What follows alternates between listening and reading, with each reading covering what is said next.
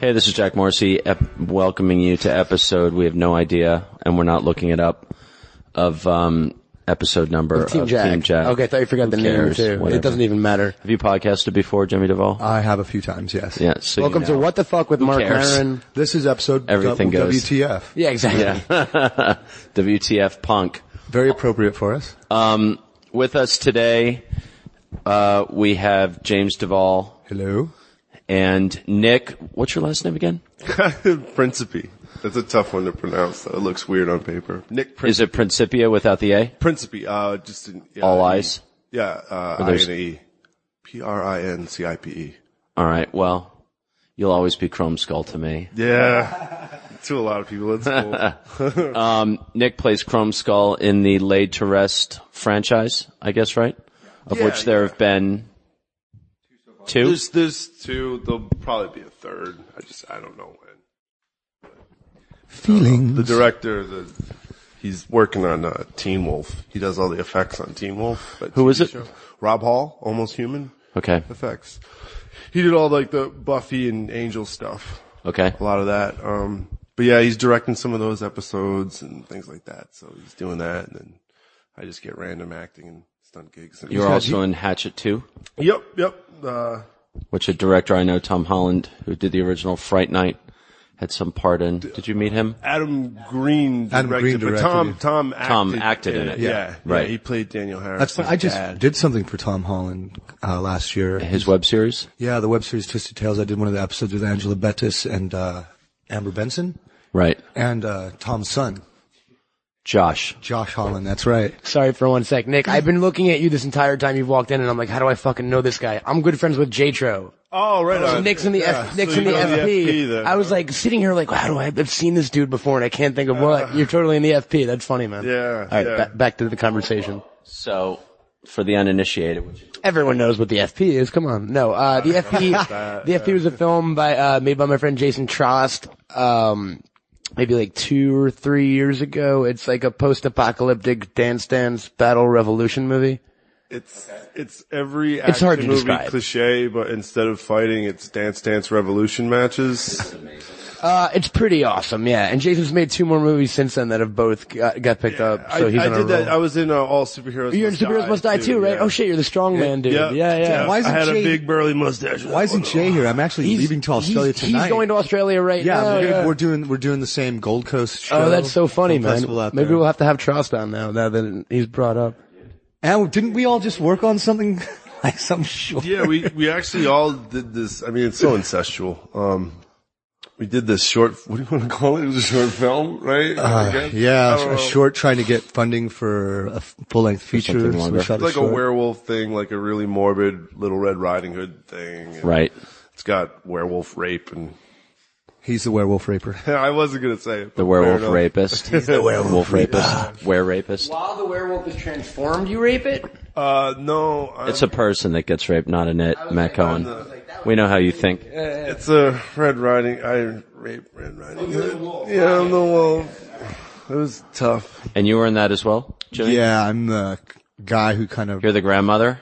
Yeah. I mean, who's left? If he's the wolf and you're not Red Riding Hood, who's left in that story? just a the grandmother. sort of- well, there's it's loosely based on it. She, without giving too much away, she basically it's about Red Riding Hood, and she gets shot in the shoulder, and a young, By J. a Tro. young man comes upon her and Okay. finds the arrow and rescues her, and they kiss Right. and they fall in love, and the sun starts to go down, and the and the man played by me freaks out and runs away, right. and s the wolf comes out. So basically, I am the wolf. Nick and I are the same character. Oh, I got it. Yeah, I got it. I- he's me after I transform. got it. Um, Cuckoo, cuckoo. Ilya Julia Lennon. And the, the Laid to Rest series is, tell me the level of, um, cult popularity that's around that right now. Is it not quite Hatchet or better, or more than Hatchet, but don't less than know. something else? Um, that's something that that kind of comes up. I, I I think God, Rob would kill me, but I think, Well, how many cons have you been to signing at? oh geez, if if it's me versus Kane, Kane's gonna win that all day. I mean, you know, he's Kane's in, J- Kane Hodder, yeah, he's played Jason the most, and you know he's Victor who Crow. plays, ha- he is, he's Hatchet? Yeah, yeah, yeah, yeah. Got it. Um, Are you down with Hatchet? Matt Cohen? Yeah, I know Adam Green, and I'm friends with BJ who made Hatchet 3, which Yeah. Jay was actually in. yeah, It Jay all- Tro's in it's that all gonna too. keep circling Like back I to said, very incestual. How do we spell J-Tro? Jason Tross? Yeah. All right, got it. Got it. Okay. But um, yeah, I mean, I don't know. We're like close. Hatchet came first, so you know, there's always that. And um, but you know, I got the cover of Fangoria. So today, that was Oh, really? That was the yeah April 2009. Do you have that framed on your wall? Uh, shadow boxed, and I think Yeah, my you should. mom owns at least 60 copies. That was that was like if I died tomorrow, I didn't Yeah. care because that was like my. I mean, you know, I don't know. You're probably about my. I age, grew up right? on Fangoria. Yeah, my Yeah, mom that gave was- me a we subscription all until did. I could make my own money when I was like 13. I used to buy. that was sure. the only way you heard about horror stuff. Yeah. back then there was Yeah. no wacky interweb. no- Well, Well, back then you could Blood go to the discussion 17 dot and com. over magazine section and actually read Fangoria at 11 and 12 and they never said anything to you. I remember it was the that was in the 80s before when we were still smart enough to not be told that we shouldn't be doing things. I grew up in Rhode Island and I had to walk like a little bit to like an IGA market where they had issues of Fangoria and Gorezone. I remember. Wow. Gore- Gorezone used to freak Yeah. me out. And Gorezone, Gorezone was by the editors of Fangoria. Yeah, Starlog, the Starlog. But it's kind of on the later side. yeah. Mm. I would say Gorezone was what, late 80s, early 90s? yeah, I'd say something like, it didn't last. And short long lived. either. Yeah yeah, yeah, yeah. Yeah, yeah. Wow, damn.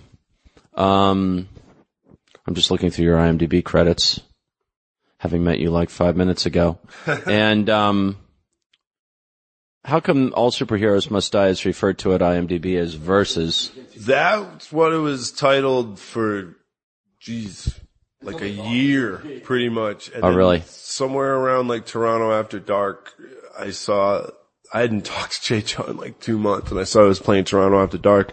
I'm like, oh, what's this all superheroes must die thing? Like, oh, that looks Right. pretty cool. Oh, wait, I'm, I'm in that. I, th- I thought it was called Versus. Right. You know, and he's like, oh yeah, we changed the name. and fucking- You know, however that stuff works, you know. Um, tell me about Chrome Skull. What's the character look like? As I literally go to Google Images and look it up. It's, Awesome. He's just uh, Crumb Skull's He's awesome. like he kind of looks like a very large old timey psychiatrist, like like a black suit and um turtleneck, and then it's just my shaved head with like a, uh stuck on chrome skull. yep, that's the for the Not dissimilar from Frank, Yeah, right? Just so- Right. Well, you can see why we're friends. Yeah, not dissimilar from Frank the Bunny and Donnie Darko, uh, which Jimmy played.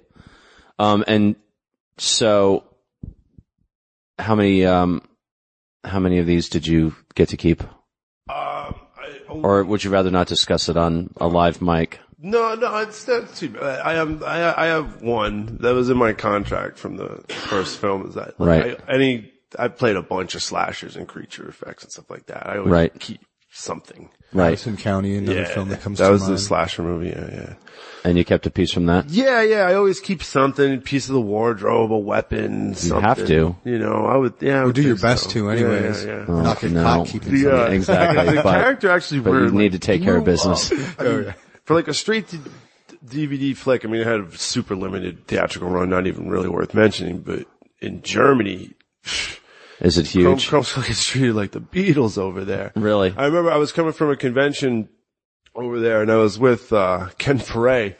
And there's always like, uh, Shia LaBeouf was staying at our hotel too. And there was like all these people out in front of the hotel. Okay. And I was like, ah, it's probably for Ken or they're waiting for Shia to come out. And I go out there and then like a third of them were like all for me. And I Wow. was like, you gotta be kidding me. How and like a awesome lot is of the that? promoters and stuff, they like, they don't want those people cause like, you know, they're getting pictures for free, God forbid, and signatures for free and stuff. And they're like, you can't do that. I'm like, cool the is that?" fuck, I'm not doing this. I'm like, there's people waiting outside my hotel. you kidding me? Who's first? it's a cool looking character. Oh, it's an awesome again- Yeah, character. yeah. Well, I I am mean, the, totally- the coolest thing that sets it apart is um, the kills. I mean, the kills are like the budget for the kills. If the director wasn't a special effects artist, would be like probably a quarter or half a million dollars. Wow. And you know, he does it for cost, so he can really go off on it. You know, Wow. There's a cool little reel on YouTube of like just the kills that like some fans have put together. Okay, we'll put that in the illustrated episode guide then. Um, and do you know for sure that there's going to be? It looks like he's so he's got a shoulder-mounted webcam Yeah, he's got a little camera there. He likes to relive that stuff.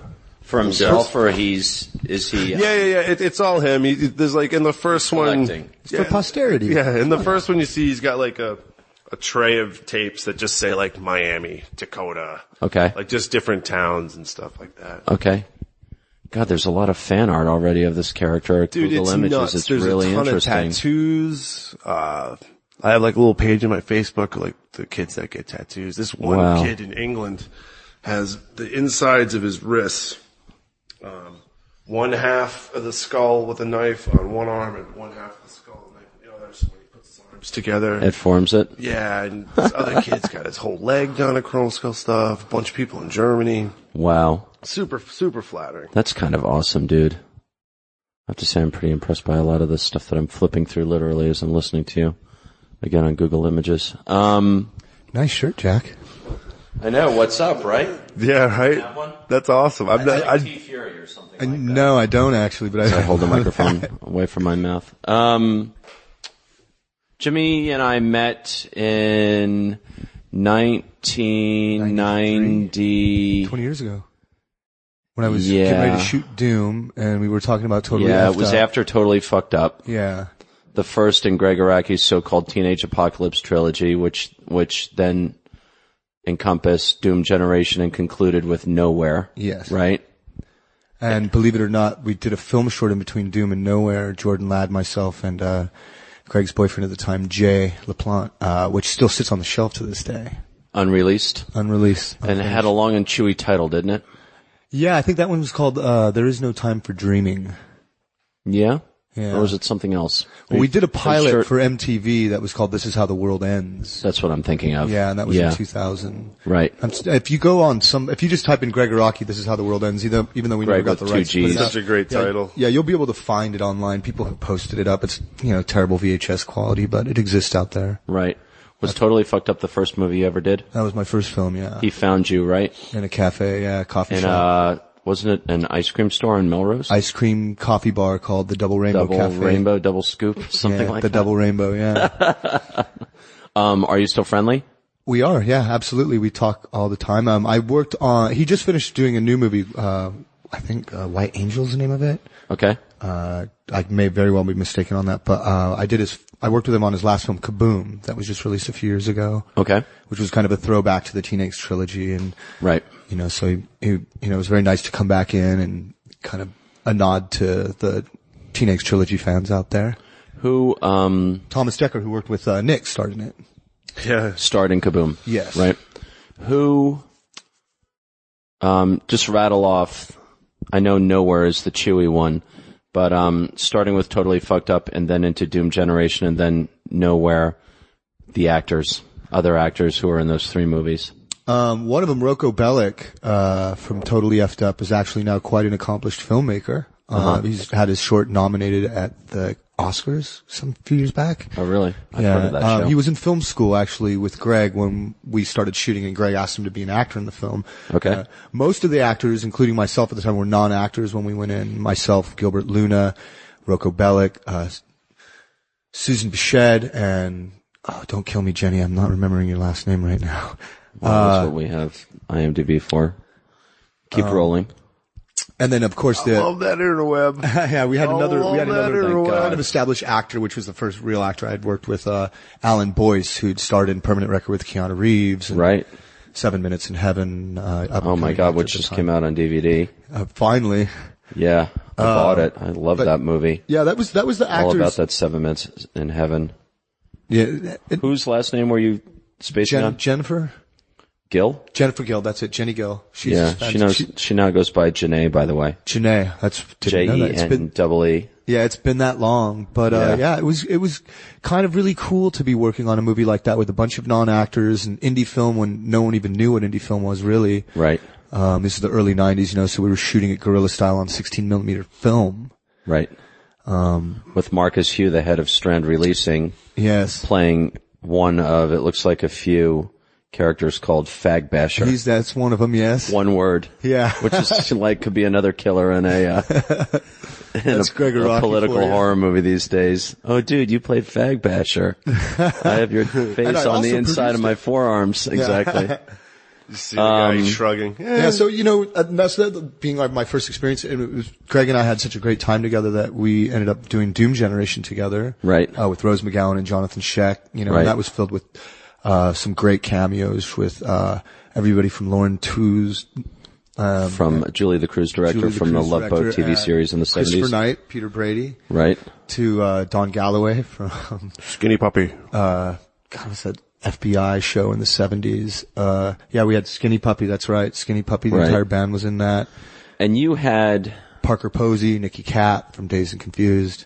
you already mentioned Jeremy Jordan, right?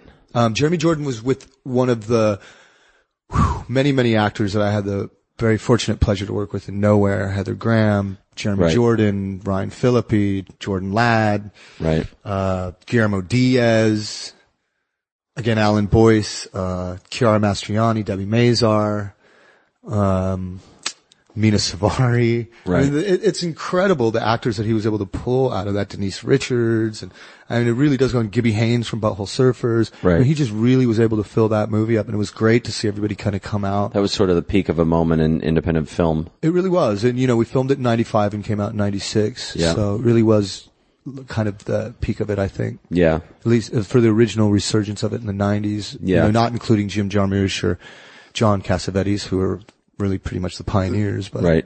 biggest thing that trips me out with that is like when we're at conventions or whatever with him or like Ralph's.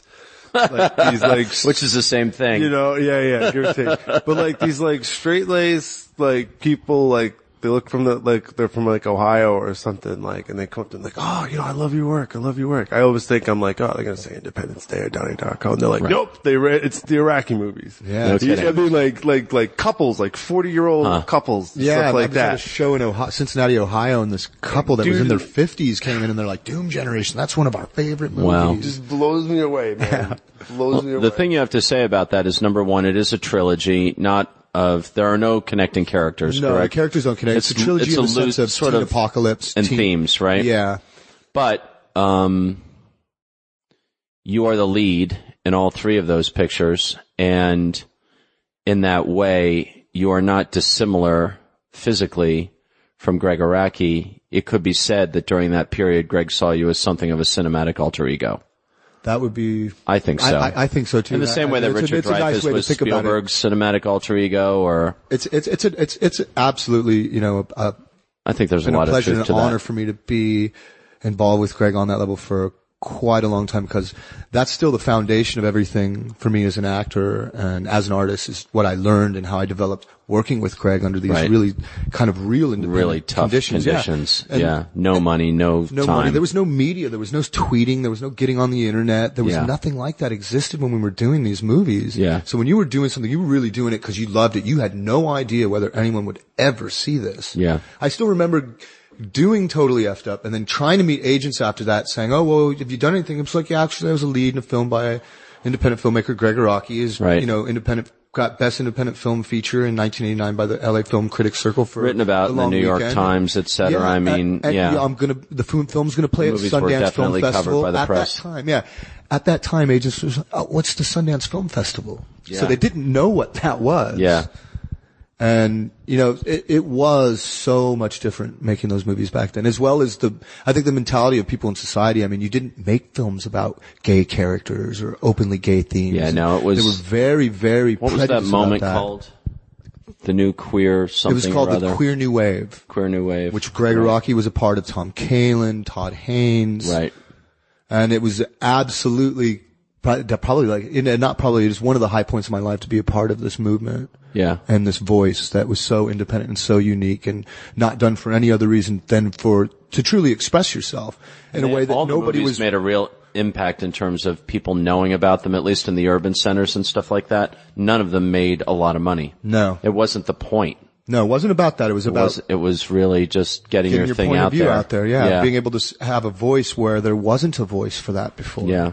And really experimenting a lot with style and and playing it with moving, really working outside There's a the box. reason New Wave is part of that title of that movement. I mean, Absolutely. Same Gregoraki thing as himself, Godard and so- Truffaut, very much in the same spirit as Influenced Godard and by Truffaut. Godard, yeah. Absolutely. And, Godot, and it totally Godard. effed up being a huge influence for masculine feminine directly, uh, is why we were going to the video footage of the characters back and forth. Right. Uh, Um, in nowhere, your boyfriend's your boyfriend was Nathan Bexton. Um, I wanted him to be my boyfriend. Uh, at the culmination of the end of the film when he comes to me and Yeah, he says that he's turns been looking into for a- someone to kind of Well, blows up. spoiler The perfect alert. love. Yeah. Spoiler alert. Spoiler alert. So plug your ears if you don't want to hear it, but that blows up in my face, just like all true love. It withers on the vine. Um, what's up with him? How is he? Uh, last time I saw him, he was doing really well. He was really Is buff. he married with actually. kids? No, I haven't spoken to him, and I, I lost touch with him about three years ago. Okay. I would have actually He liked. to moved brought- away for a while, right? He moved away a few times and back and forth, but I don't, I just, I just literally like kind of poof and I haven't spoken with him. His line was disconnected and I never got a Wow. hold of him again. Well, welcome deleted to his Facebook. Indie movies, right? yeah. I mean, The it's people a who lot are of- involved with him, most they of my come and friends over- go. yeah. Most of my friends over the years. Um, Jeremy Jordan. I bump into him once in a while. He's married and he's doing really well. Yeah. He looks great. Yeah. Really healthy. That's good. There was a period. The thing I remember about that dude, I remember when he was in Nowhere, it was like a thing, you know? Oh, this Jeremy Jordan cameo. And I didn't really know anything about, didn't he have like a pop song or some shit? He was a huge kind of pop star for at least a, for a moment, Yeah. right? I remember when I lived in um, North Jersey, I would buy Interview magazine, and there was an issue of Interview that came out where he was photographed naked holding a skull, and I was like, Who Sounds the like Danny f- what the Masterson in fuck? Smiley Like, Face. Who is this guy? You know, not that way. He was holding it more more eye level. Um, He's got a skull and then I fucking- saw him in that movie, and then I saw him in some other movie, and he looked like shit. yeah. And You you're know, sort he had a of really, like, he had a what rough period. happened? It's a, you know, it's, And then he came back. Yeah. he looked good last time you saw him. Yeah, I hate to say, it, you know, it- but now it's there's true, another it's Jeremy cliche, Jordan that it's everybody Chumptown. thinks is like when I hear Jeremy Jordan, all I think of is that dude. I don't know the other. I've not. There's some heard other the Jeremy one. Jordan now who people talk about. I don't know. Not anyway, Yeah, I don't know him. um, so after the Teenage Apocalypse trilogy, you could say in a in a did the Teenage Apocalypse trilogy bring you to the attention of Roland Emmerich? It did very much so. Actually, it was uh funny to be discovered kind of twice. You know, once by Gregor Aki in a cafe, Right. and do his film totally effed up and Doom Generation. And then when I was waitering a few years later, At La Poubelle. at La Poubelle, Roland and Dean came in. came in Roland and Dean. together, and they, Yeah. s- he's like, you Dean know, he pointed, Devlin. he's like totally effed up. That's, that's you. That's a great movie. And I'm thinking, Yeah. you know, this movie hasn't even been released. Like, how do you know this? Yeah. but La Roland. Poubelle He did says- keep a poster on the door, Uh, didn't they? we had a poster on the door and that's how Yeah. he saw it, but he, but you know, I put it up there because I didn't think anyone would know. I mean, we, like, again, Yeah. we didn't have internet or anything like Yeah. that. So at least I could put up a poster of the door I, the restaurant I worked Yeah, at. yeah. And, uh, he turned, you know, Greg, I, I mean, uh, pardon me, Roland just turned to me and said, I'm a huge Greg Rocky fan. I love The Living End. I saw Right. it at Sundance. I saw Totally Upped Up at Sundance and I Right. thought you were fantastic. Are you still acting? And I, you know, sort of like, yeah, can I take your order? And Yeah, exactly. you know, so we kind of developed this friendship, you know, Roland and Dean and myself and, uh, they asked what I was doing. I said I was still acting, that I actually had another film with Gregor Rocky called The Doom Generation that was going to be playing in Sundance. And Right. if they are in Park City, please come see us. And sure enough, at the Doom Generation screening, he was there. Roland was there. wow. And, uh, it was shortly after that, you know, uh, I'd come back, went back to my restaurant job because I just took a few, like a week off to do Sundance and uh, Right.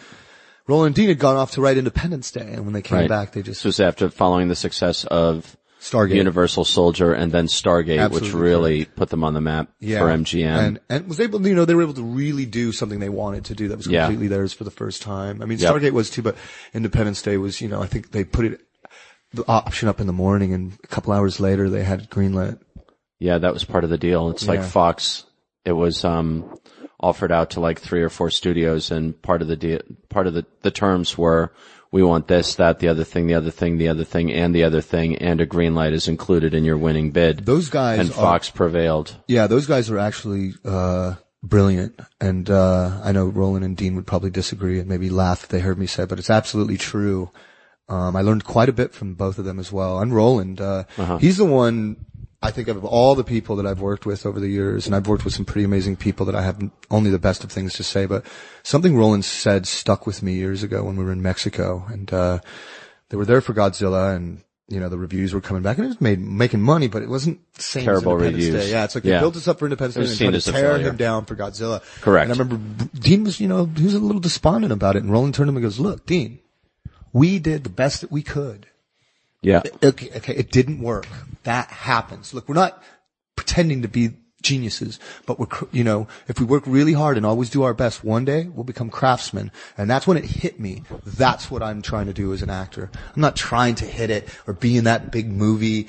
I'm just developing myself as an artist. Right. Honestly. So and that when you're truly. 56 years old, you can be a craftsman. So I can And then be like- maybe when you're 84, you can be an artist for about one moment before you shit your last. Hey, that, that go in counts the too, dirt. right? That counts too. Yeah. I mean, Martin Landau, Marty Landau is another perfect example. I just finished doing a movie with him last year and, uh, to see him and his, car- you know, to work with him and be around him and the energy he exudes and Yeah. the intelligence and the experience. It's incredible. Robert Du- Bob Duvall was the same way. Jenna Rollins was the same way. You know, you- I- but it really was for me to see this, be working with this true craftsman. Right. I mean, Nick and I are always quoting the lines like, "Oh, you're really great as Boris Karloff's sidekick." Sidekick. Karloff? Fuck you! Karloff doesn't deserve to smell my shit. You know, you know, and here's a guy he James Dean's best friend at one point. Is you that know? true? Yeah. Wow. he was James Dean's photo subject. Wow. If you look at all of James Dean's photos, they're Marty Landau.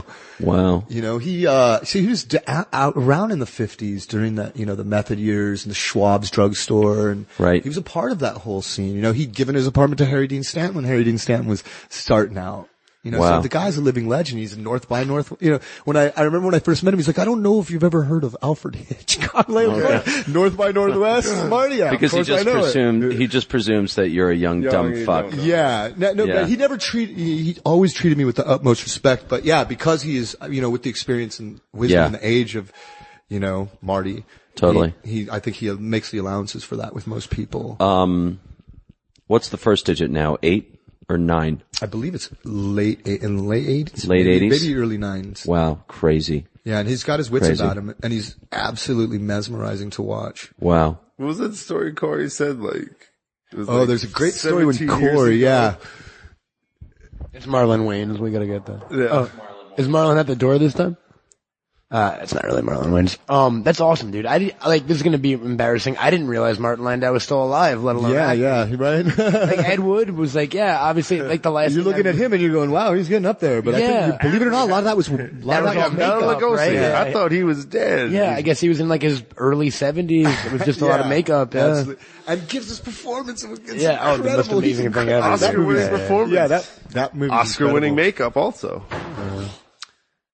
But um, yeah, that was a, you know, the movie I did with Marty Landau was really quite something else, kind of in the sci-fi vein a little bit. It's uh, a new up and coming filmmaker, Corey Cataldo, who biggest influence is Gregor Rocky, believe it or not. Wow. wrote this script set in the future where contractualism kind of takes over and half the population goes to sleep on a drug and lives out their rest of their life in this drug in this fantasy world that fails at that Martin Landau's character Ward creates. And Okay. the drug fails after 20 years. So half the population wake up and they're in house arrest. So I've actually played the father in it. I play 55, you know, much younger than my, well, you figure you take the 20 years and since I, you know, without giving too much away, I, we, you know, you're all on health plans when you're put under. And since I had the most expensive health plan, I actually didn't age for 20 years. Right, So when okay. I wake up, all my kids are looking my age and I'm really Right. kind of freaked out by that. But, you know, Michael Gladys plays my son. Marguerite Moreau plays my daughter. Uh, Ring Tellefson plays n- my other son. Um, God, it's been so many films. I've been, I know, dude. Unfortunately, I- I'm trying to you have remember like everybody's 250 name, but- IMDb credits. yeah, Alexis DeZenia is uh, the love interest of Michael Gladys. And where did you shoot this? We shot this here in Los Angeles up the top of Beechwood Canyon in sort of this castle. Okay. Huh. Yeah. Um, Oh, Harold Perrineau as well, who's absolutely fantastic. from, uh, Baz Luhrmann's Romeo and Juliet That's and him. the That's Matrix what I told trilogy. you know. Yeah, I'm like I, I was really excited to be working with this this cast as well, and I think this movie is really kind of without giving too much away. It's about a guy who's jerking off to a girl through a window because you can't leave your house. Okay. and falls in love with her, and through that he changes the world. Jump from Martin Landau to Mark Hamill. Mark Hamill. Jimmy and I are both like, and I don't know, Nick, Star Wars Oh, baby or yeah, All not. this, yeah, Product, same uh, generation. Yeah, we're all Star Wars kids. So I told Jimmy today as we were like putting it together over a series of text text messages getting ready to do this, like, well, we'll definitely talk a lot about Donnie Darko, but we also have to, of course, talk Star Wars and LFL now being owned by Disney and Yeah, it was- That's Kathy your George Kennedy, Takei JJ. thing. That- that's bullshit, right? Oh yeah, that was April Fool's. That's, uh, yeah, no, no. yeah, it's total bullshit. I Right. could s- like, what's wrong with that idea though? Death to Star Trek. That's what's wrong. I just, well, now, well, I the, the, the, can't no, stand the it. amazing thing about it now is both Star Trek and Star Wars are being helmed by J.J. Abrams. I know, I know. Yeah, he's just insane. now And that geek new- lord. And, and, yeah, and I He hate this. start a new I, Scientology. I around understand where you're him now. coming Yeah. from, but I did, really did like the first Star Trek, and I'm dying to see the new one. I'm No, the actually J.J. dying to Abrams see- one yeah. was like He- cool. I mean, just as a movie lover, but just oh god, just ugh. Not Star Trek. yeah, yeah, it's just Not you for know, I me. didn't have that. I didn't have do Star Trek. that problem. I'm not a huge, as huge of a Star Trek fan as other people, but I did. I was a fan growing up. I Right. didn't see how it could work, and to me, it he made it work again. It works. It works. Whether I or didn't not, think it how was possible. compelling it is, I'm well, a not Commodore sure. 64 still works, but you're not gonna use it. You know what I mean? Like you could Yeah. still use a Commodore 64, Yeah. but But, uh, well, I mean, I'm curious. I'm curious to see what JJ does with the new Star Wars, and you know, I'm I'm in a way not absolutely shocked that they're doing these, and that even the sale transition from Lucasfilm straight to Disney happened. I'm not Yeah. really actually completely surprised by any Yeah. of those moves. How do you really feel though about the prospect of seeing Hamill, Ford, and Fisher like in the in the drag again at their age, at their current weight, with their current hair color? I mean, when you look at Mark Hamill now, God bless, but it's like you want it's like to really make that work. When I look at at how Mark Hamill looks now, and I just met Christopher Atkins like a week or two He's ago in great shape still. He looks the same. but but they look their age. Christopher Atkins did. Well, I saw him a couple years at Chiller, and I was shocked. He looked great. I saw him a couple weeks ago, and All right, maybe it was longer than a couple years ago. I'm getting, Um, but I'm of getting course- up there myself. but we all live in Southern California, and everybody everyone spends a lot of time outside under the sun, et cetera. Anyway, when you look at Mark Hamill now, I think of Mark Hamill as it's like emperor because his face is just, I mean, or like Jedi.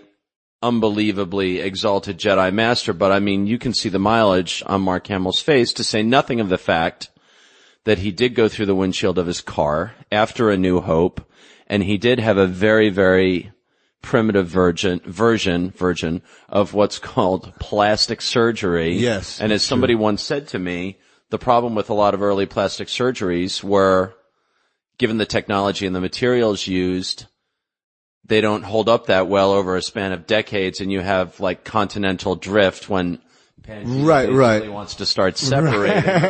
S- and what's Mark Hamill going to do about that? Well, what- Nothing, well- but be who he is. you Yeah, know? you know, and but you, you could take you could take that in a lot of different directions because the other thing too is it's a lot of time has passed by since we've seen that character at Star Wars. We don't really know what he's been through. These could be war scars, and when you start to change what's behind that, I think that can that's change the awesome. entire dynamic of that character. I also think you're you're giving it far too much credit, Jack. Like p- early plastic surgery, they just put him in a back to tank.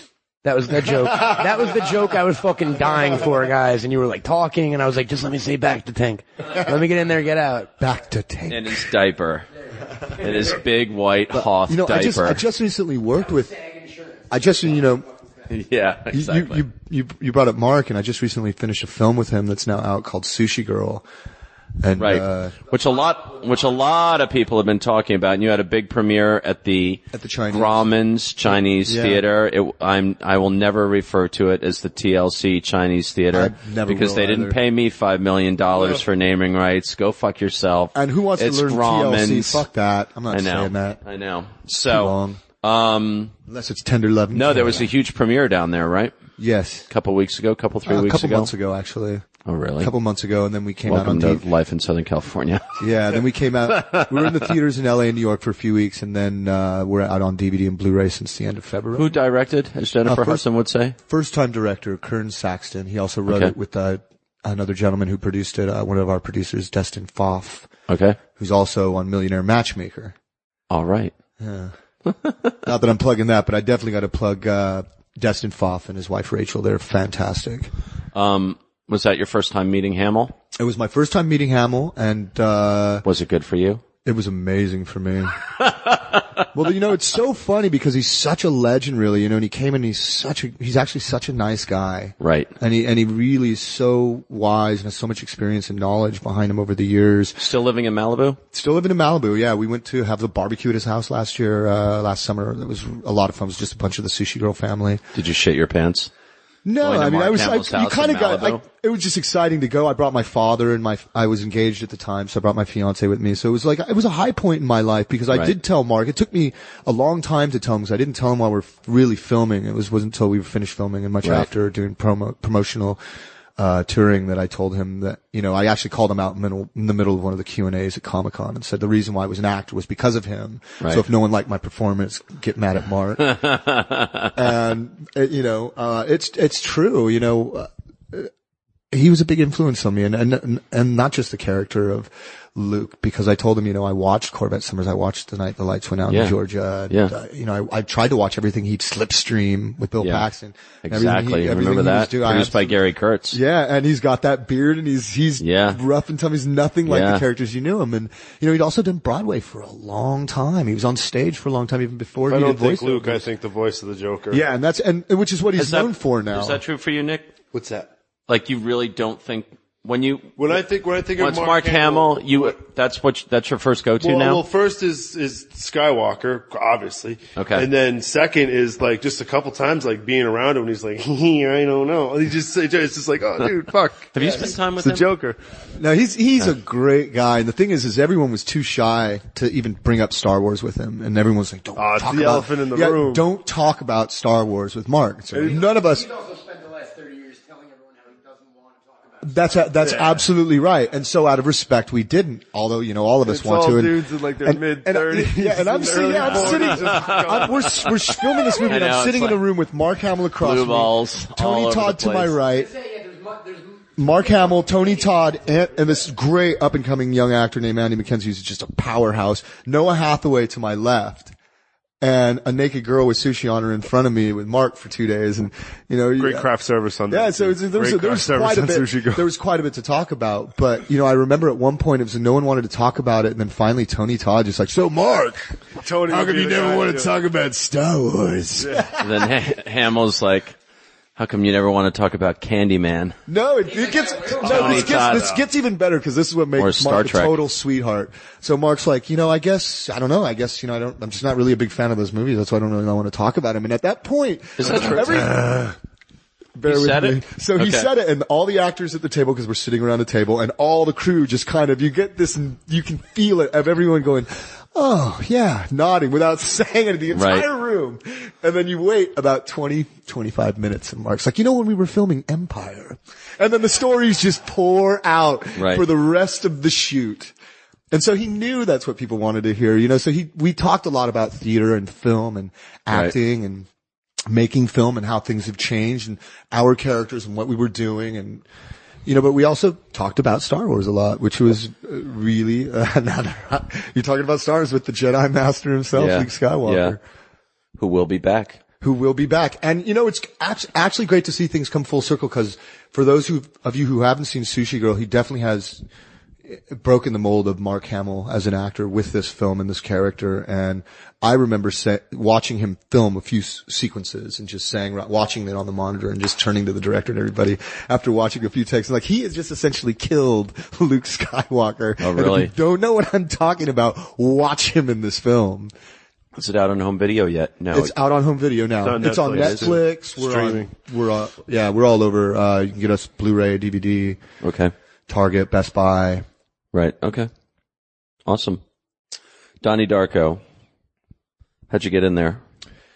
Um, you know, Just another bizarre fucking indie script that came across your It- Well, it's that too, but you know, it wasn't even so much that I was like, throw, you know, at the time w- with my agents, I, wa- and I was never necessarily like, throw me this kind of character. I want to be the drug addict hustler. Right, right. I want to be the lawyer who's, you know, struggling against the, the, opposition of injustice in the justice system. And it's like, I just don't think along those lines. I, for me, I'm such a fan of movies that I more just want to work with the actors that I love and the filmmakers I love and the writers and the people who make movies that I love. That's who I want to work with. So at the time, it was the late nineties and I'd finished SLC Punk and, uh, Go and I was SLC Punk, let's just stop right now, is uh, getting a sequel that you're shooting we're this doing summer. a sequel, yeah, set 18 years after the original with uh, all rec- returning cast. And the original was actually shot in SLC, The original was shot Salt in Lake SLC. City? Yes. and you're going back there? I'm going back to the script takes place in a few it has settings in a few other places as well. But Okay. it- Uh, there is All a of them big in contingent- Utah? Not all of it in Utah. Got it. Um, Okay. I, I can't give away. There's certain that's twists that I fine. can't That's fine. talk about, but there's certain people are things I super can talk excited about another installment. Yeah. Yeah, and, and I tell you, I wasn't, you know, I, God bless James, but I wasn't sure what to think when I first heard the James. sequel, Merendino. Who wrote and the wri- directed? writer director of it. Got it. And um, I, you know, I worked with him on River Made to Drown, and we did a Dogma film with Michael Gorgian, who played Heroin Bob, in that called Americana. So Right. He's a really close, great friend of mine. We used to live together in Silver Lake as well. Okay. Uh, but I wasn't sure what to think, and it took me a few weeks to read the script because I was also filming something else at the time. Right. But when I picked up that script and I read it, I I think I finished that script in less than an hour. It's so good. It's- Really? It's so, it's so good. good. I, mean, I have Nick's, I let Nick read sequences of it, you know, 'cause I can't give certain things away and I don't want to upset anybody. Uh-huh. Sure. But that script is one of the best script I've, scripts, excuse me. That script is one of the best scripts I've read in years. Uh, you know, it sounds cliche, but that script's fucking awesome. Holy shit. And Now, I can say that. Let me just ask you one question. That script is fucking awesome. And there was some other fuck you story that you just told. But every time you referred to the title of totally fucked up, it's always totally effed Wow, up. I Well, just noticed what's- that you what's did up it too, with that? right? The reason I'll tell you, there's actually a specific reason for that because we wanted something that was very subversive, or not, I shouldn't even say me. I was just happy to be a part of it. But Greg wanted something that was very subversive. Uh-huh. Right. He wanted to put something on a marquee that wasn't "fuck you," but "fuck you." Okay. So if he put up "totally effed up," you have it. You can put it on a marquee. It's not a cuss word, but Right. it is. A Everyone cuss knows word. what it is, So yeah. then it became, you know, it became our thing of like, oh, it's totally F asterisk. a- We used to s- spell it out, totally F asterisk asterisk asterisk up. And that But the title of the movie is totally is fucked totally up. fucked up. Correct. Right. Okay. Yeah, absolutely. All right. It's it's just a way of being subversive. So by saying As you totally do. effed up, it's like so you're saying fuck. It's like well, I, you actually you just said fuck, but yes, that's what we're saying without saying it. Now, why do you think, um, why do you think there's a sequel to SLC Punk that's being shot all these years later? Because of, Well, you is know- there some business in there in terms of it being, of having performed very strongly on home video or becoming a real cult affair? I'm sure. I'm sure. I'm, I'm definitely sure. A part of that is Who released is it, a part of it. Uh, Sony Picture Classics. but did not pay for it, right? No. Well, yeah, they, they helped us make it actually at the time. It was They still did? the late nineties, so they were doing stuff like They were still actually Yeah, that's paying when for mo- movies people still instead were of just throwing money releasing them. at, at movies. okay. But, um, I think in a big part, you know, because James comes from that world, he was, you know, raised, you know, Catholic. Mormon? Raised Catholic in a Mormon city. Oh, okay. And, you know, you're already repressed by the Catholic religion, then you find yourself repressed by another religion. And Right. so it's like the ultimate rebellion was punk rock and it existed and these were real characters that lived there. Right. But then came upon the time where so much kind of has changed. And, you know, cause this title of the film is called Punk's Dead. Okay. And where does that fit in? If you were uh, the college student and you find other, at least a few other like-minded people that, that see things like you and you're able to rebel and speak out and find your individualism, how does that fit in when you're 40?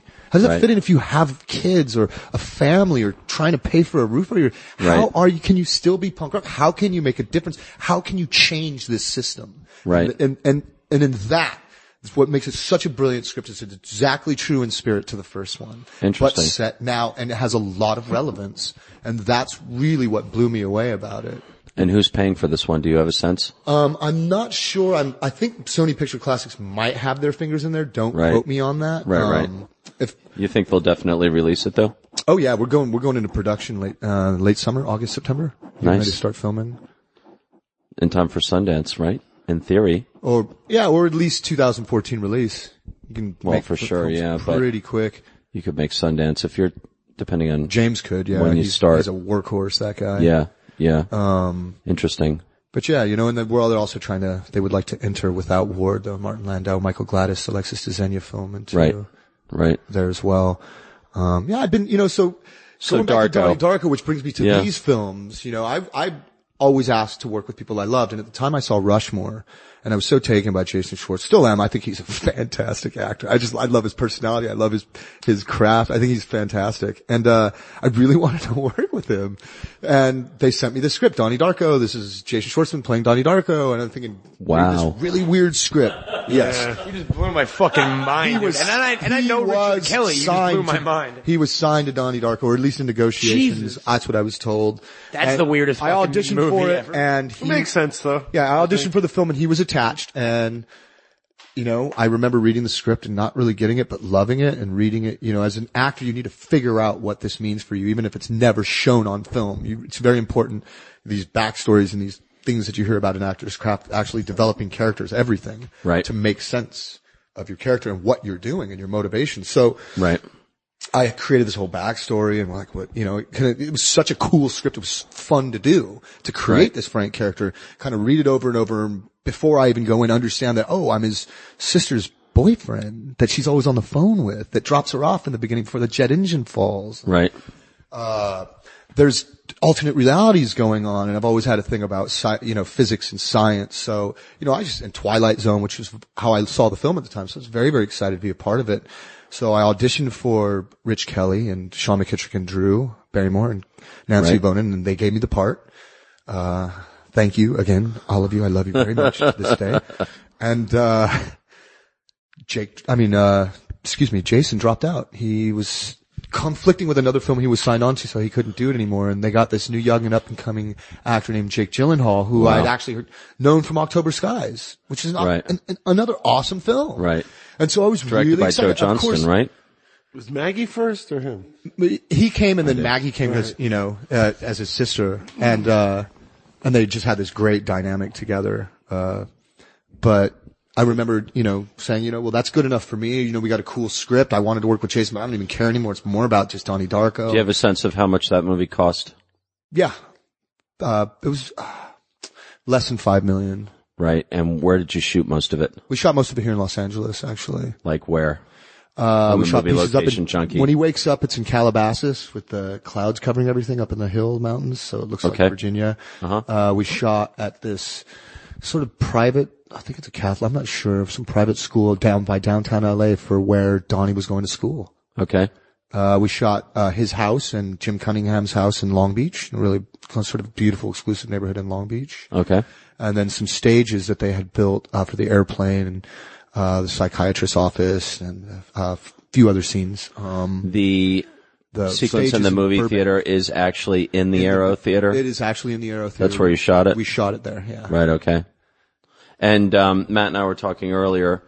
Anytime that rabbit is on screen, you are in the costume, or All of it except for one tiny shot in the film where I was actually shooting Americana with James Marandino at the time. So I was shooting two movies at one time. Okay. Actually, I was shooting Donnie Darko with uh, Rich Kelly, and then I was shooting uh, Americana right. with James Marandino. And So what's the what's the shot that it isn't you? Do you have a sense? I believe it's a. Sh- no, I don't. I don't even know if that shot's in the movie. You can't remember. No, because I actually just recently watched it with someone, and, and I remember all those scenes where they're at. Doing them. Yeah. Yeah. Interesting. But um, yeah. Well, that when you know when I auditioned for them, that you know I said, uh, I said, oh, that's really great. So do you have any questions? I'm like, no, I actually guys want you to know I absolutely get this. It makes sense to me. And they kind of just looked at me weird for a second. and they're like, oh, by the way, if you play the Bonnie, we want you to be in the outfit and do the voice. I was like, okay, thank God. Cause I was trying to figure out how I was going to break into that. Cause I would love to do that. Cause that means I'm going to work more days and make more money. yeah, they did this. They laughed when I said that, but I'm dead serious. I mean, I was, thank you for letting me make more money. Yeah. So Yeah. I, you know, put me on the film for two, two and a half weeks. Wow. And it was one of the easiest jobs I ever had. that you worked like two and a half weeks. On and off, yeah. Right. Okay. Come in, put on the bunny outfit, turn my head, scream through the mask, come, then come back six months later once we're done filming and add the voice to it. Huh. Do you have And questions post-sound. going? Darko questions? Yeah. We Um, Um, shot the film in 28 days. Is that true? That's true. Wow. Wow. Did you have a sense when you were involved that it would become such a cult item? No, you know, it's been a really interesting journey for Donnie Darko think because anybody ever knows Yeah, when you- you're doing it. That'd be pretty I mean, that's egotistical, pretty- I think. One- esoteric, I think a the movie. only time I've ever read a script and been like, this is going to be huge was when I read Independence Day. Yeah. I well, was like, I don't know. I'm like, I'm telling you, it's going to be huge. This is amazing. They got the guy from Fresh Prince of Bel Air. yeah. How can we go wrong? Maybe even Uncle Phil will show up. well, at the time, believe it or not, at the time, Bad Boys just came out. So it was like you guys saw this other side of Will for the first time. You know that was supposed to be John Lovett's Dana Carvey? I'm lost. No, I'm Bad Boys. Bad Boys. It's- instead of Martin Lawrence. I've been following, dude. Instead of- You, you didn't get that joke? No. We're gonna have to explain the joke you just made, that which is a very good joke. Uh, no, it has nothing to do with Schwartz. It's just that Schwartzman was supposed to be Donnie Darko, so he was joking that John Lovitz and Dana Carvey were supposed to be Bad Will Boys Smith instead and of Martin, Lawrence. Lawrence. And Will I'll Smith. get you like flashcards All right. next time we're doing it. It's, uh, I think in comedy Internet's it's called- um, not it's a through the mixed up 90s. callback. Internet's not fast enough. We need 5G. Adam Sandler was supposed to be the bear Jew. Oh. and Inglorious Bastards. Um, all right. So give me the breakdown from, from the land of prop and costume collecting. You know, a buddy of mine has the costume. Yes. And- Kirk Hammett He's got the hero costume. costume and, a the copy. hero head. Well, one of them, but the one I wore actually, Kirk Hammett has. But have you touched that? I have. I've seen it. I've And what makes you think that's the one you wore? Because the one I wore at one point had to be re-glued right here, and the glue's dripping down the mask, and it has that on there. How many masks were there though? That were made that I heard of three. One was chromed, Right? and uh, and sits in Nancy Yvonen and um her husband. You know that big talk show host guy, Jimmy Fallon, Oh. in their house. Okay. As Why- a gift from, Sh- it was a gift from Rich Kelly and Sean McKittrick for helping. The movie would never have m- made it without Drew Barrymore and Nancy Yvonne and Flower. I heard there were a Films. bunch of chrome ones made as gifts for people who were involved in the, The only movie. one that I've ever known is one. I've heard there were three. This is from the mouth of Richard Kelly, at Okay. least that I recall. There were Right. three masks. One was chromed when we finished the movie because we didn't need it anymore. Then there was the one I wore and an extra one. right? And I very Okay. well have may wore. I very well may have worn both. Okay. But I remember one of them having the glue coming down because the thing is, it's not. sp- It is my character's Halloween costume that he died in. It's not necessarily a living, breathing character. right. And you see that when you finish watching the movie, he's still sketching the mask and putting the materials together to make it. And Right. then when they flash back 30 days before, or excuse me, yeah, 30 days before Halloween, 28 days before Halloween. Right. Right. You Interesting. know, he reaches up and touches his eyes, you know, and then the teachers wake up together and everyone got the sense that something's happened to them, but they're not sure. Right. And the only real sequel that existed, Donnie Darko, could never be made because they already made Final Destination. If you go onto the website of Donnie Darko, which is still up, and follow the future of the characters, yeah, you find out that everyone dies in very strange kind of Final Destination, excuse me, Final Destination occurrences. Right. Following the past year or two when Donnie passes. Right. Right. So All right. that's the only true I'll sequel. tell you, no, I'll tell you some stories that I've heard. I'll tell you off mic, but it's all, there's a lot of interesting provenance stuff around those masks. There's, I've like, heard a lot very of stuff questionable over the years. stuff. Yeah, there's a lot of stuff over really the years and about it. your friend who provided the mask that you're gonna put on so I can take your picture Absolutely. for our illustrated episode guide. Your friend probably knows a lot of this. He knows quite a bit, and But then there's he, he reached out Sketchy to myself people, to Rob unfortunately, Berman. been- have been involved. Yes, yes, it's kind of that's kind of how it is in Hollywood? this business. Yeah, Yeah, It's exactly. very, very difficult to avoid. Exactly. As so far as you know, there was only ever one costume made. There may have been a he- uh, uh, backup, but I only ever wore one. Right, and okay. it was fitted for me, believe it or not, for my Okay. height and my build. So even though it was baggy, like this outfit of skin and bones, it was for my height and my build. Right. Right. Interesting. Everyone wants to know what did you wear under that costume, Jimmy? Oh, it was hot. I Nothing. just wore it. I, I should have. I just get. I don't want. I didn't want any ball rashes. so I just wore jeans and a t-shirt under it. Yeah, yeah, yeah. Yeah. I was kidding. Um, Oh, I'm no. I'm not. I would. When I'm did you know totally- the I'm thing- all about free balling. when did you know the thing I go full frontal and Worked. without ward. I mean, I'm like, boom, boom, boom. Jimmy's naked in like every movie. And, well, you wait till you see the European cut. I'm not even kidding. Of without Ward, he's doing a European cut. Oh, You really? actually See me yank it, Ugh. and it's just like because what I'm looking at is not very attractive. Oh, the Europeans would love that cut. When did you first know that Donnie Darko was like, that it was, when did you first see it? I first saw it at Together. Sundance, and uh, at Sundance, Okay. which is a, a unique cut all in itself that doesn't exist. Right. Right. uh, and I was blown away. And I, it really, I thought it was going to be a great movie, but it came out even so much more magical than I t- anticipated. okay. Um, so I expected it to kind of at least do decently.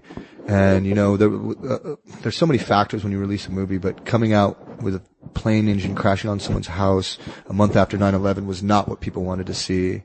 So our theatrical release, we stand to this day as 600,000 in the theaters. I remember vividly. So I was, um, We were a box office failure I want to say I was in like, twice. and was still bo- failed at the box office again. I want to say I was in like 10th grade when that movie came out, maybe, may- maybe 9th or 10th, whatever. It was 2001. Um, and I remember vividly, I grew up on Long Island and there was a small independent, like, arts theater.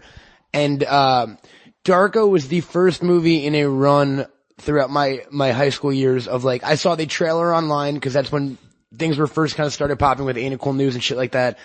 And I think the trailer came out like a good few months before the release of the film. And I was more excited for Donnie Darko than I'd ever been for any is fucking so movie great in to my hear. life. And And, that's I what we saw wanted. it, and That's I what saw we're it in hoping. theaters, which was You're really, like one of the 50 which people was that really did. cool because then I did that with like Amores Perros and Waking Life and E Tu Mama Tambien and all these movies that movies. that have become Memento, all these movies that had like 30 screen runs.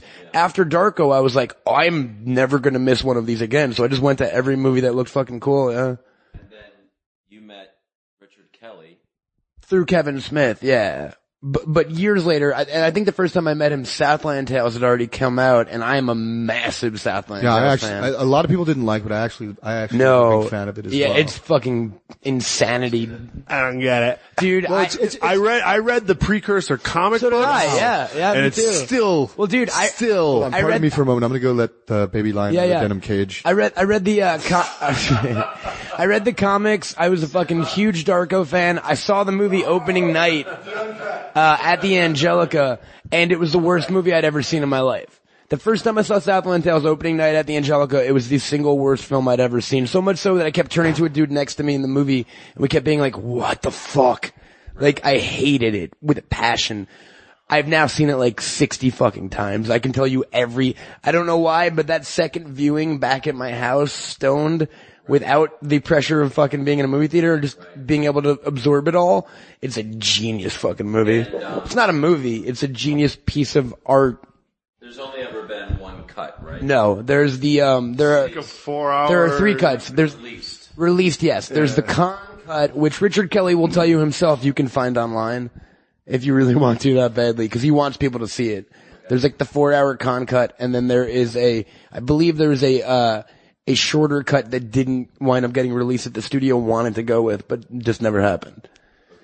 I was working on a TV show called Justice the Yeah, same yeah. time that they were shooting. Southland? Like, I think they went.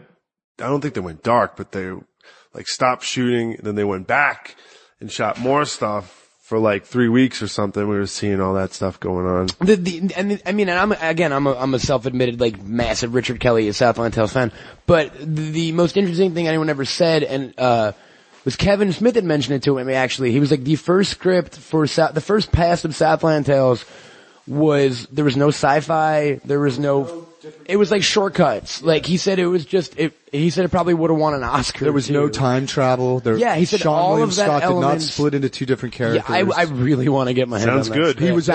actually he was actually really twin brothers. That's what they were. That's in the original awesome. Yeah. script. And so I guess the I have the movie, it actually. Do you really? I do. Oh, that's awesome, dude. After the show, I still have to see it. Rich gave me Rich gave me a copy Yeah. of it a long time ago. Well, what's the, I mean, let's say I'm only going to see this movie once in my life. What cut should I? That's fine. Yeah, Which is the standard home video edition. which is like two hours and thirty minutes. Okay. Okay. Right, right. The Rock is so. Uh, there's actually some great performances. The Rock's funny. Luke, Luke, Luke Taylor Pucci. Luke Taylor Pucci, I love every- him. everyone, yeah. I did a movie with Luke. He's in Evil Dead. Yeah, he's in. Yeah, yeah and I just finished doing a movie with him that's still not out a couple years ago called All Together Now. Nah, it hasn't come out. I don't know what's going on, but Lou and I play best friends in it. Hang on just one second. It's so annoying when I have to actually like It's something like look yeah, this there's shit up more while than we're even on, air. IMDb, but there's something like something like 80 movies, That's uh, that's how many credits you have. um, give or take. All right, hang on, Walt. No, not give or take. According to IMDb, eighty-two. And there's a couple that aren't on there. But right, some of those so are shorts including- or from movies that are due to be released next year, 2014, all the way back to your first credit, An Ambush of Ghosts in 1993. which is what I did after Totally Effed Up. Okay, which is totally also fucked up, but came out uh, 1993. before. All right, so here's my question to you, just roughly. Between starting in 1993 and now, how many of the movies that you've done disappeared and have never More been than half. released?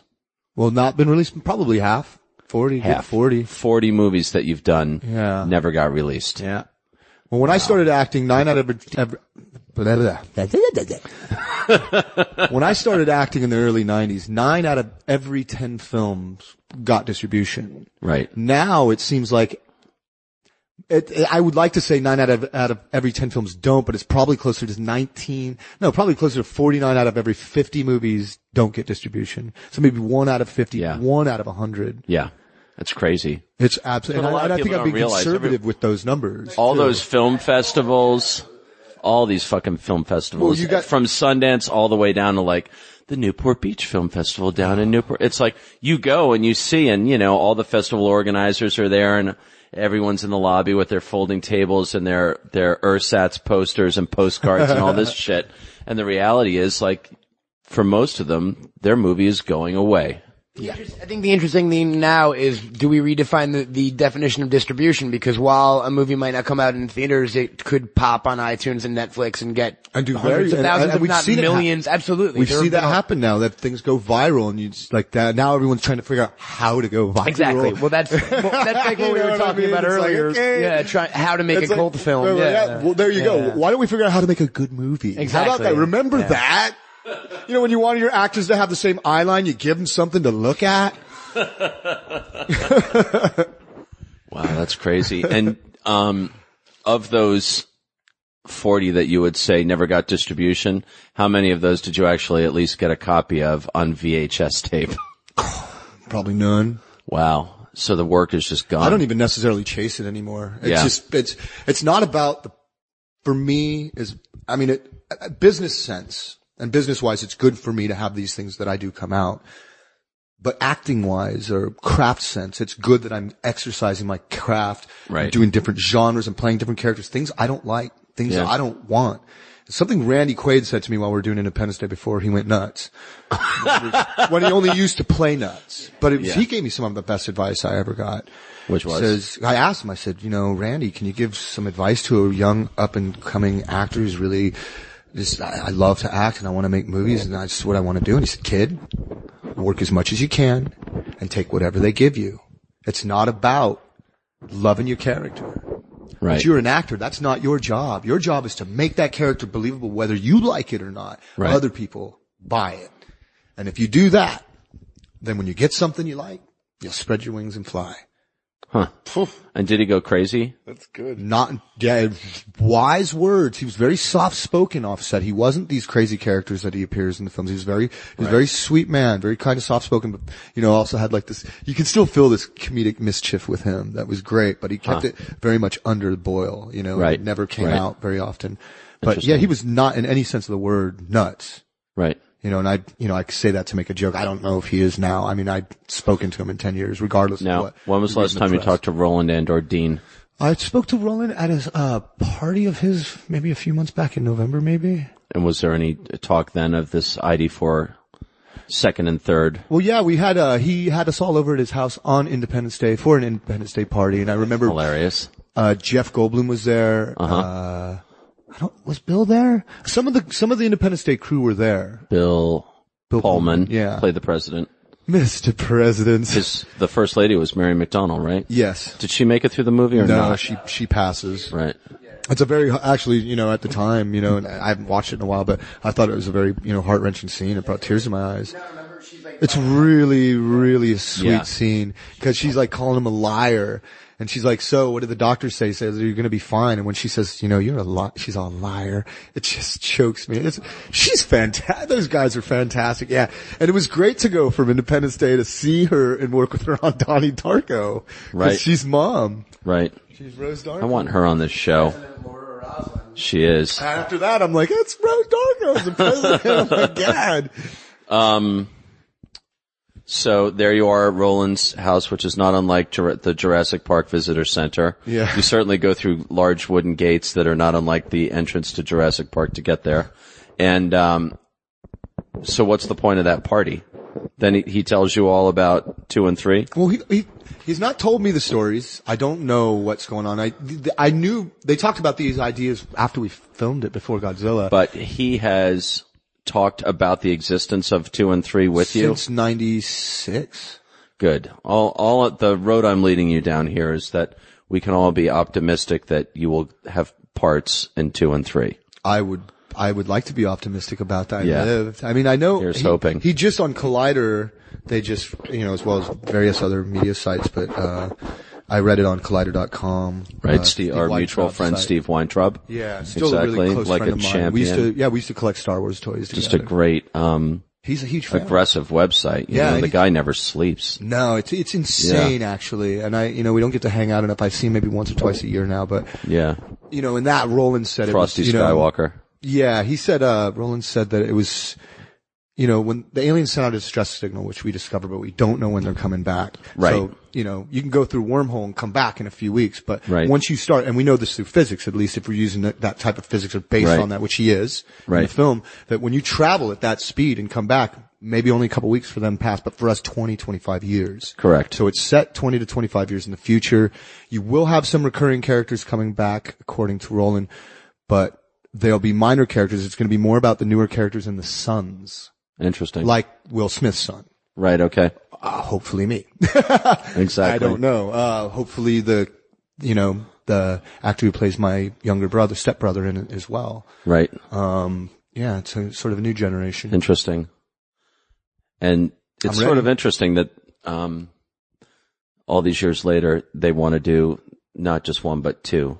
well, they, They that's want to kind of what actually they- like do a trilogy, but do, but make a trilogy now out of a movie that to this point at least has been freestanding, even if that was always their original was kind of- it was intention. always kind of the they idea. just wandered off and made all these other movies before now they're coming back to, What was- also it's a terrifying idea. Yeah, that- well, it was a, it was an idea post the original film, post ID4. Well, it's done so well, people love it. I, we could Right. probably go in these other directions with it. So Right. that's not. It didn't come. It came up as an afterthought. Okay. So of course, you know, there was other things. You know, Roland definitely wanted to try, and Right. not just as you know, with the love of uh, American popcorn disaster films, but you know, Right. like we see in The Patriot or you see in Anonymous.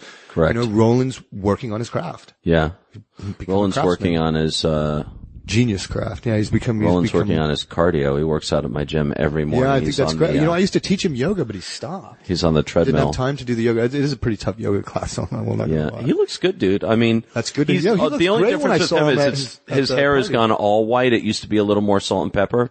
His hair is all white now, but I don't think that guy's No, gained look a at his pound. face. Look at his skin. He looks Yeah, incredible. German Yeah. and still pale, like Yeah. translucent. I don't think he goes out at all. He was actually pretty tan when I saw him a few months back, so it must have been over the winter. Not time. now. Yeah. Um, Oh, he'll get out. He'll have this pool party. yeah, every summer, the Roland Emmerich pool party. Yeah. It's like cue the theme from Jaws.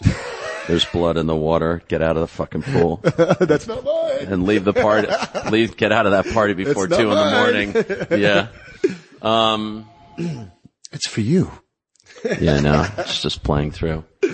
Uh, you know, I don't know. It's weird. It's like, for me, there were a couple of times Roland and I got to talk with you. Remember we used to go hang out at the fucking stinking Rose on La I, I Cienega? do remember that. I love that place. The thing I love about Roland Emmerich is, like, when you talk Star Wars with him, talking Star Wars with him, or at least what it was, my experience of it, was talking about Ralph McQuarrie, talking about John Barry, the production designer, talking about Joe Johnson, talking about you know, John Mallow, one of the costume designers.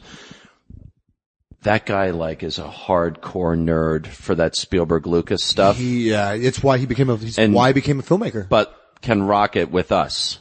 You know, it's not about Roland bigger is a things. cr- Roland's it's about the a sand cool crawl, individual. Jawa sand crawler design and what made that I'd so rather great. talk about that instead of who shot first. I would too. Yeah, it's like- yeah, no, I mean, Ro- let's Roland's talk a- about he's a fanboy like us, absolutely. the evolution through and through, of the which was Star made it so- Destroyer. yeah, it made Yeah. it so easy to become friends with him and so easy to work with him. Yeah. Because that's really, ult- you want to work with like-minded people Yeah. who have the same passion and excitement and drive as you do. And to it's my like mind, setting he's on- still so. I mean, when when it comes to big He's like a imagery, big little kid when he gets excited about something. he's It's great. really That's German. talented at what at that thing. You know, even uh, 2012, like when you see the arcs, the arc design is fucking awesome.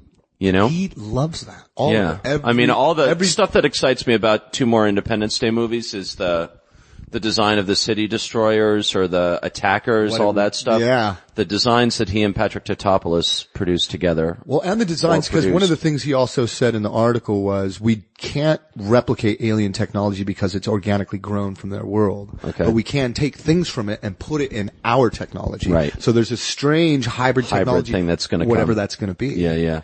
It's exciting. Yeah. Yeah. So there's another spoiler taken from the words of Steve uh, Weintraub. Ryan- Steve Steve from the Weintraub. interview at Steve Weintraub. Yeah, Yeah. exact verbatim pretty Yeah, much. exactly. Um, did you give me the finger? Yeah. Cohen? Yeah. We're over an hour. All right. Let's put this mask. Nick, Let's put this mask on. um, social media. Are you on Twitter?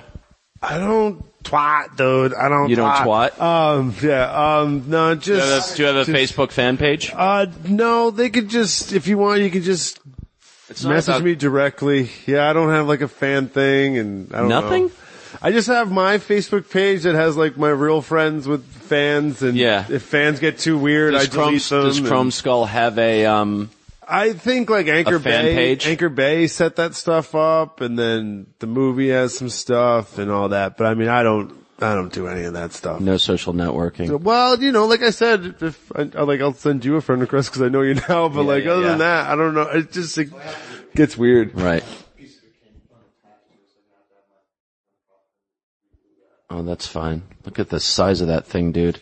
Jimmy just busted out his replica of Frank the Bunny mask so I could take a picture. Are you gonna take a picture too? We've all wanted it at some point. And he actually, he actually, uh, wore his jacket from Independence Day over here too, cause. Yeah. I asked him what shit he had from his movies. I have more, but it's kind of like some of it's boxed up and some of it's in different places. Right. I have like my backpack is nowhere. I just have a lot of random things. Right. Okay, hang on just one second. You should talk. I have to take pictures now.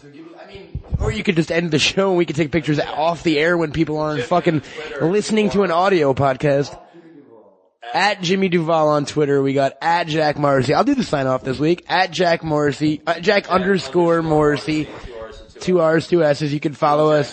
TeamJack.com, the Tumblr, the Pinterest, the illustrated episode guide, uh, at teamjack.com, the Facebook page, all that fun stuff. Um, I'm at Camel Toad and, uh, Martin Wayne, Marlon Waynes is calling. There's a lot of shit happening right now. We're not even on a fucking podcast anymore. Jack, say out. don't know which Wayne's it is, it's, but it's a Wayne's. We're out.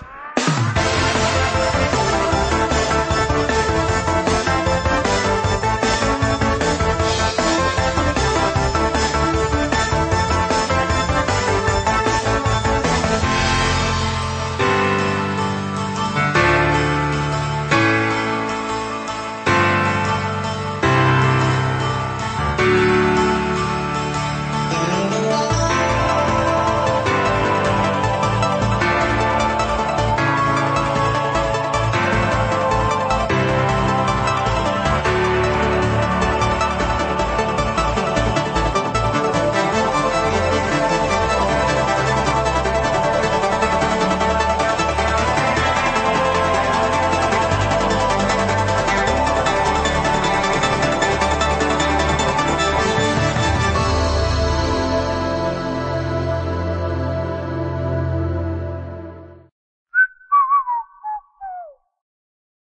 This has been a production of Smodco Internet Radio. Sir, only at smodcast.com.